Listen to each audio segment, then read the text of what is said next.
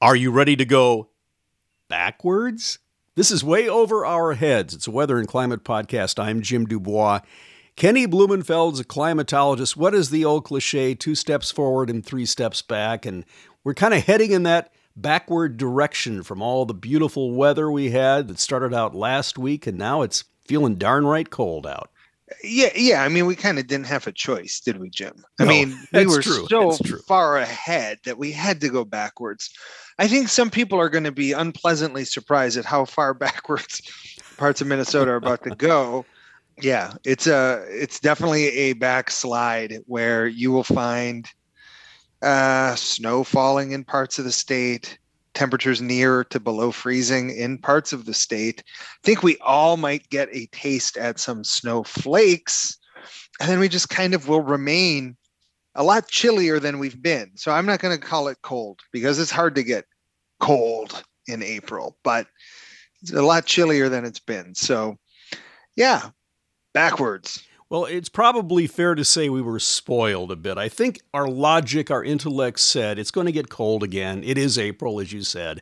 But you know, you get teased with this stretch of unseasonably warm weather, and you kind of forget about the fact that Minnesota can be very cold in April. So I, I think we Uh, were, yeah. the weather has deceived us, perhaps. Yeah. Or we've I mean, deceived ourselves. I don't know which. Maybe both. Yeah, it's it's our fault. I mean, we know that if we're 30 or 25 degrees warmer than normal, we know that even returning to normal will feel like a shock. Uh, but you must have loved last Monday when it was 85 degrees in the Twin Cities, and it was hard to remember that you can't swim, you can't jump in the lakes. right. They're deadly cold uh at still at that point but it was it was just a hot summer day essentially Well, it was a beautiful day, and I know that I got outside and enjoyed it, and I hope our listeners did as well. Uh, it was a nice respite from not necessarily a particularly tough winter. I guess it, it's tough, maybe less so from a weather standpoint than it has been from a, a societal standpoint on so many different levels. But it was certainly nice to get out and about. And then the uh, the upside too of it is uh, our warm streak culminated in some much needed rains. Yeah wasn't that something? I mean you know at first it was like this thunderfest monday and tuesday that was at least in southern minnesota it it wasn't huge thunderstorms. I mean the first actually the first round was pretty rambunctious though it didn't hit the twin cities square kind of hit wright county and, and north a little bit. But um, just the frequency of lightning and thunder was kind of something else. A lot of window rattlers and uh, you know we would go multiple thunderstorms in a row for a couple hours and then you get a little break and then you get more and none of them really produced severe weather to speak of. There was some a little bit of hail out in wright county. None of them produced any real damage. It was just vivid lightning some brief heavy rain and a lot of a lot of thunder and uh, yeah it was an interesting interesting set of events. And this just went on for a period of days as rain and thunderstorms kind of rotated around this very slow moving weather system. Finally kind of got out of here a little bit over the weekend and then the second round a second storm system right on its heels moved in and has been producing rain and snow over northern minnesota. And slow moving is kind of the key couple of words because that allowed the rain to come down not in torrents, but in sort of a nice, gentle fashion over many hours and actually over a couple of days as well, which had to be really good for soaking into the soil. Yeah, this was one of the most beneficial rains we could have had. You know, the number of downpours, there weren't that many. It would, yeah, sure, it would rain hard occasionally, but only for a few minutes in most places. And and a lot of the areas that got what you might consider to be, you know, kind of sustained heavy rain really needed it. And what we did not observe a lot of was rain just pouring off of surfaces and going right into the streams and rivers. And instead, it was just sort of soaking into the ground. You know, a lot of the streams and rivers did bounce a bit, um, recovered pretty nicely. But this was this was a well-timed, beneficial rain that affected many areas of the state that are, have been kind of badly in need of precipitation. Uh, everything from near the Twin Cities, where we've merely been kind of short on precipitation, to uh, parts of western and northern Minnesota, where there've been some pretty serious deficits and we've had drought conditions. So, yeah, there's a much needed rain and it cooled things down too. Well, we should note too that this is Severe Weather Awareness Week. It officially kicks off today. We're recording on the early afternoon of Monday, April 12th. And throughout this week, the National Weather Service will be focusing on particular aspects of severe weather. On Thursday, April 15th, weather permitting, as they say, there will be uh, a tornado warning drill, a couple of them actually. We'll talk more about that in just a bit. And when I said weather permitting, obviously, if there's the threat of severe weather that day, they will bump the tornado drills to Friday. So, Kenny, what should we be thinking about as we commence Severe Weather Awareness Week? I mean, I, I certainly can't give all of the severe weather advice that we need, but this is the time of year where you start to remember, you have to remember it does happen here in Minnesota. It will happen here in Minnesota, and it could even happen in my community. It's just reality. It's not the sky is falling, and it's not that you know you have to look out because a tornado is going to hit you this year. It's just every year we have severe weather and tornadoes in Minnesota and they vary in you know number and severity and frequency each year but you never know what the year is going to hold and that season generally does begin right around now and if I'm sure some of our listeners recall we actually started our severe weather season already. We had we had warnings in the Twin Cities area and much of Minnesota on uh, last Monday. And you, remember, we can also go back to what was it? it was March March 10th. 10th. March, March 10th. 10th. Yes. Yeah, and we had large hail reports and tornado warnings, although there were no tornadoes officially confirmed. And we had tornado watches out also. So I think a good place to start is knowing the difference between a tornado watch or a severe thunderstorm watch and a tornado warning or a severe thunderstorm warning. And we can cover that that one right here. The Storm Prediction Center issues these watches, severe thunderstorm or tornado watches over large areas, usually in a window covering anywhere from four to 10 hours. And they do this when the conditions are right for severe thunderstorms and or tornadoes. And remember, tornadoes come from generally severe thunderstorms. So any tornado watch implies the uh, likelihood or at least possibility of severe thunderstorms as well as the tornadoes. Whereas a severe thunderstorm watch generally implies that the conditions are right for severe thunderstorms, possibly including tornadoes, though usually the chance for that latter is a little bit lower with those severe thunderstorm watches. So that's kind of the first piece the watch. And it's again, it covers a large area. So it might cover half of Minnesota or part of Minnesota and Wisconsin. It might even cover almost the whole state. And it would go from, you know, 3 p.m. to 10 p.m. or from 8 a.m. to 4 p.m. It really depends on the conditions and the time of day and where the storms are and what they're expected to do.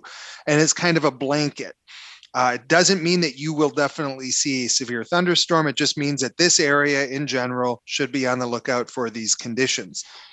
When you are in a warning, that means that the, the type of hazard that is being warned for, either a severe thunderstorm, which would mean winds in excess of 58 miles an hour, or hail, or possibly both, or a tornado warning, which would be, you know, that violent rotating column of air that's in contact with the ground.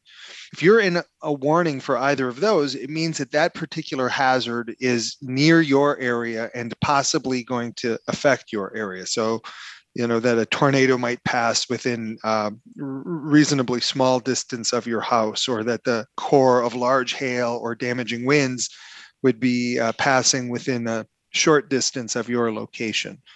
And those are usually issued in smaller areas, parts of a county up to maybe multiple counties at a time. Uh, and they usually only last the warnings will last anywhere between a half an hour and an hour. Uh, occasionally, when you've got really fast moving large thunderstorms, you might see the warning window last a little bit longer, but usually it's, you know, half hour to an hour. So that's the one thing you can do is make sure you know the difference between watches and warnings. And just then, when you're in a warning, or before you're in a warning, make sure you know what your correct precautions are if there's a chance for a tornado or if you're in a tornado warning, you should go to the lowest possible uh, level of your home or building. And you should find as many walls between you and the outside as possible. Uh, if you, you don't have a basement, then you just go to the lowest level. And if you are, um, for example, caught outside, you try and get inside and get to shelter. So those are kind of the basics. There's a lot more. The National Weather Service, wherever you live in Minnesota, the National Weather Service will have information about Severe Weather Awareness Week uh, on their homepage. It'll be provided as a link. So you just go to, if you're in the Twin Cities area, you go to um, www.weather.gov. So it's or .weather.gov and it's slash MPX. But you could also just look up National Weather Service, Twin Cities, National Weather Service, La Crosse, National Weather Service, Duluth, Grand Forks, Aberdeen, Sioux Falls. Those are the different offices that serve Minnesota. Find your homepage and just get that information. Um, it's pretty generic information about the different severe weather hazards. And of course, during this week, we don't just talk about tornadoes and hail, but we also talk a little bit about floods, uh, extreme heat and lightning. So it's really important. And it's kind of the only week where the information is going to be pushed at you. And as we know, Jim, then then we go to live drills. right, right. Once the season is on. This is the dress rehearsal. Yeah. This is yeah. the dress rehearsal. Once the season is on, you know, the, the sirens are warning are, are going to go off at some point, possibly where you live, and it's going to be mostly up to you to figure out what that means. The the weather service does tag on limited call to action or uh, information about what you need to do if you're in a warning but this is that would not be the time to kind of refresh yourself. The time to refresh yourself is now and i think on our drill that we have on thursday the chance of a cancellation because of uh, an existing severe weather outbreak in minnesota is pretty close to zero. So this is a really good time to refresh your memory and just you know oh yeah these things happen here. Um, i here's how long it takes me to get to my basement. Here's how long it takes me to get inside when i'm you know doing work in the yard or if i'm down at the park here are my options if i'm at work so that's that's my recommendation do you have any uh, kind of favorite tricks or tips when the sirens go off jim well, I tend to rely on my NOAA weather radio, and we'll talk about that in just a second. But uh, yeah, I think it's great to be aware, and that's what a watch does. It tells you to be on the alert for the possibility of severe weather. So that just basically means that, you know, monitor media. If you have a NOAA weather radio, make sure you're within earshot of that, which can be very helpful. We should note, too, on Thursday that uh, the tornado warning drill will take place twice. First time at 1:45 p.m. Most counties in Wisconsin and Minnesota will activate their outdoor warning siren systems. Now, we should uh, emphasize the word outdoor as a modifier to warning siren systems because um, some people don't quite understand that those sirens were never really meant to be heard indoors, although you can, depending on where you live in proximity to a siren. But uh, you can't rely on those alone because there's no guarantee you will hear them go off when they sound. That is correct. Yeah. I mean, uh, you know, I remember when I was a kid, I was down at the beach with my mom. It was a big derecho was charging down I 94 in 1983 and so I had known because I was already, even though I was like in third grade going into fourth grade, I already knew that these storms were coming and charging towards the Twin Cities. And we knew together, we knew that we weren't going to be at the beach that long before it would be time to get in. But the sirens went off. And so we knew, okay, that usually means you have a little bit of time for these severe weather. So, you know, you have a little bit of time, hopefully, um, when you have some heads up so we packed up our stuff and went home. And we're you know my brother was up in his room and he had been listening to the radio pretty high volume. He had no idea the sirens had been going off. You know we were fine and we were safe and we got to the basement and everything you know in our house was fine. But there are a lot of people who get caught off guard because they don't hear the sirens so they don't take any action. And then the storm or the tornado whichever it is hits them hard and they say oh i didn't have any warning. And as you point out yeah the the sirens are really to alert people who are outside to get inside and get to shelter. People who are already inside have some you know they have some advantage and some protection already and they might not hear those sirens. They need something else like a noaa weather radio which has an alert function that will sound a kind of a blaring tone that will you can't yes. pretty hard to miss exactly pretty hard to miss but yeah it's a, it's a good point these sirens there aren't enough of them and they're not loud enough to, to get into your house we just don't have those kinds of systems so if, if you can hear it from the inside you're lucky but that's not really what they were designed to do so 1:45 p.m. we have the tornado drill. It's repeated again at 6:45 p.m. on Thursday, April 15th, Thursday, April 15th. And this time many counties in Wisconsin and Minnesota will also activate their warning siren systems again. And we should point out both at 1:45 p.m. and at 6:45 p.m. on Thursday, April 15th NOAA weather radios will trip as well. So you have a lot of opportunities to uh, participate in this drill because you'll either hear the sirens if you have a NOAA weather radio. That will uh, jolt you uh, into um, consciousness, I guess, when you hear that go off. And uh, also, if you are monitoring media, social media, broadcast media, you'll hear about it as well. Kenny, I wanted to circle back to something you mentioned earlier when we were talking about severe weather. And of course, tornadoes tend to get most of the press. I mean, they photograph well in most cases. People are uh, are fascinated by them in so many ways, but there are a couple of other factors associated with severe weather that are underrated. One that comes to mind immediately is lightning. Yeah, the lightning is um, the biggest kind of persistent hazard and killer that we have. I mean, not every year, but most years, it's like the fatalities from lightning rival those of tornadoes and hurricanes.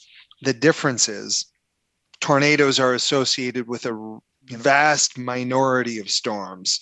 Most storms do not produce tornadoes. And we are able to forecast tornadoes reasonably well by identifying the kinds of environments that would lead to the kinds of storms that do produce tornadoes and they tend to kind of form in swaths or swarms or outbreaks. It's pretty common that you, you don't have just one, but you have many. Lightning, on the other hand, is by definition part of every thunderstorm. And you don't need to have a severe thunderstorm to have fatal lightning. So, lightning is much harder to warn for because you know every thunderstorm produces it and we have you know thousands upon thousands of thunderstorms per day in the summertime especially in the united states. And that can mean tens thousands of lightning strikes and so that's just it's just too much to keep up with every single one and it's not really practical to issue a warning every time there's a thunderstorm but you do see you know golf courses will essentially do that they will sound an alert to get people off of the uh, for the courses. And uh, there, there are some other entities that that try and do something like that because you know it's just too dangerous. But for the rest of us, it's we're kind of on our own. Yeah, lightning is, uh, and you know, lightning is unforgiving. You can run from a tornado and see w- which way it's moving, and you can get out of its way in many cases. But you cannot do that with lightning. It you don't have the time. Uh, if lightning is going to strike you, you get very little, if no, if any warning at all, and it's instantaneous. And um, and you can also be affected by it, injured by it, or killed by it without it striking you directly. Which is why we say don't shelter under trees and stay away from open areas. Don't be the tallest thing around because it could strike you. It could jump from something else that it strikes and kind of short circuit the path to you uh, it could get you through conduction if you're, you know, near a fence or near plumbing, and it can get you through these ground currents, which is how a lot of people who think that they're getting shelter under trees That's how a lot of them get affected, injured, or killed by lightning. So yeah, it's an important hazard. Thanks for for mentioning it and bringing it up. Well, and another uh, underrated killer comes to mind too, and that's uh, flash flooding. We often hear of flash flooding associated not necessarily with any fatalities, but um, certainly I, I think, and correct me if I'm wrong, Kenny, but I think as little as two feet of flowing water could potentially float a car. So that sure. means it doesn't take a lot of water going across a roadway to put you in harm's way. And then when we think about the uh, the spectacular in terms of loss of life instances of flash flooding, one that comes to mind immediately and one that we will commemorate the 50th anniversary of next June was the June 9th and 10th flash flood that struck the Black Hills in Rapid City, South Dakota. 238 deaths associated with that. Now, we should also point out when I said spectacular that this was not a run of a mill flash flood. This caused the catastrophic failure of a major dam, and water literally, a wall of water, swept through Rapid City, South Dakota. And that was the reason for the extremely high death toll. But um, really, uh, you have to be aware of where you are situationally in relation to bodies of water and hillsides, things that could accelerate the collection of, of water when there are heavy rainfalls. Yeah, exactly. And also, some of the things that make sense when you're in a tornado warning don't make sense when you are in a uh, flash flood warning. So, if you're in a tornado warning and you literally cannot get inside and there's nowhere for you to go, then you should probably find a ditch. Lie down in that ditch, get as low as you can, well, if you're in a flash flood warning, that same advice could kill you because as you know water seeks its level and you know so it'll pool up in the lowest places. And those ditches those culverts those low-lying roads those are the ones that that start showing the standing water first. And when you have a really severe flood like the one you just described jim uh, the water might not just fill up the low-lying areas but you might see torrents of it you know uh, breaching large structures and and you can have massive amounts of water released simultaneously. So yeah, flooding is another one that I think you're right. I mean, both lightning and flooding don't really they don't have that, you know, you don't see flood chasers even though it's always jaw-dropping imagery.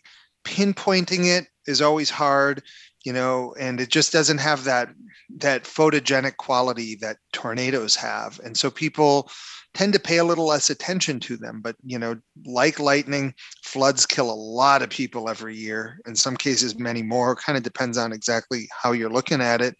And flash flooding is the most dangerous kind. You know, when we talk about, for people who don't know the difference, many, many years when uh, we melt our snow in the spring, that snow runs into area streams and rivers. The streams and rivers begin to swell up and they fill their floodplains. And sometimes they even overtop their floodplains, and you get what's technically considered a flood.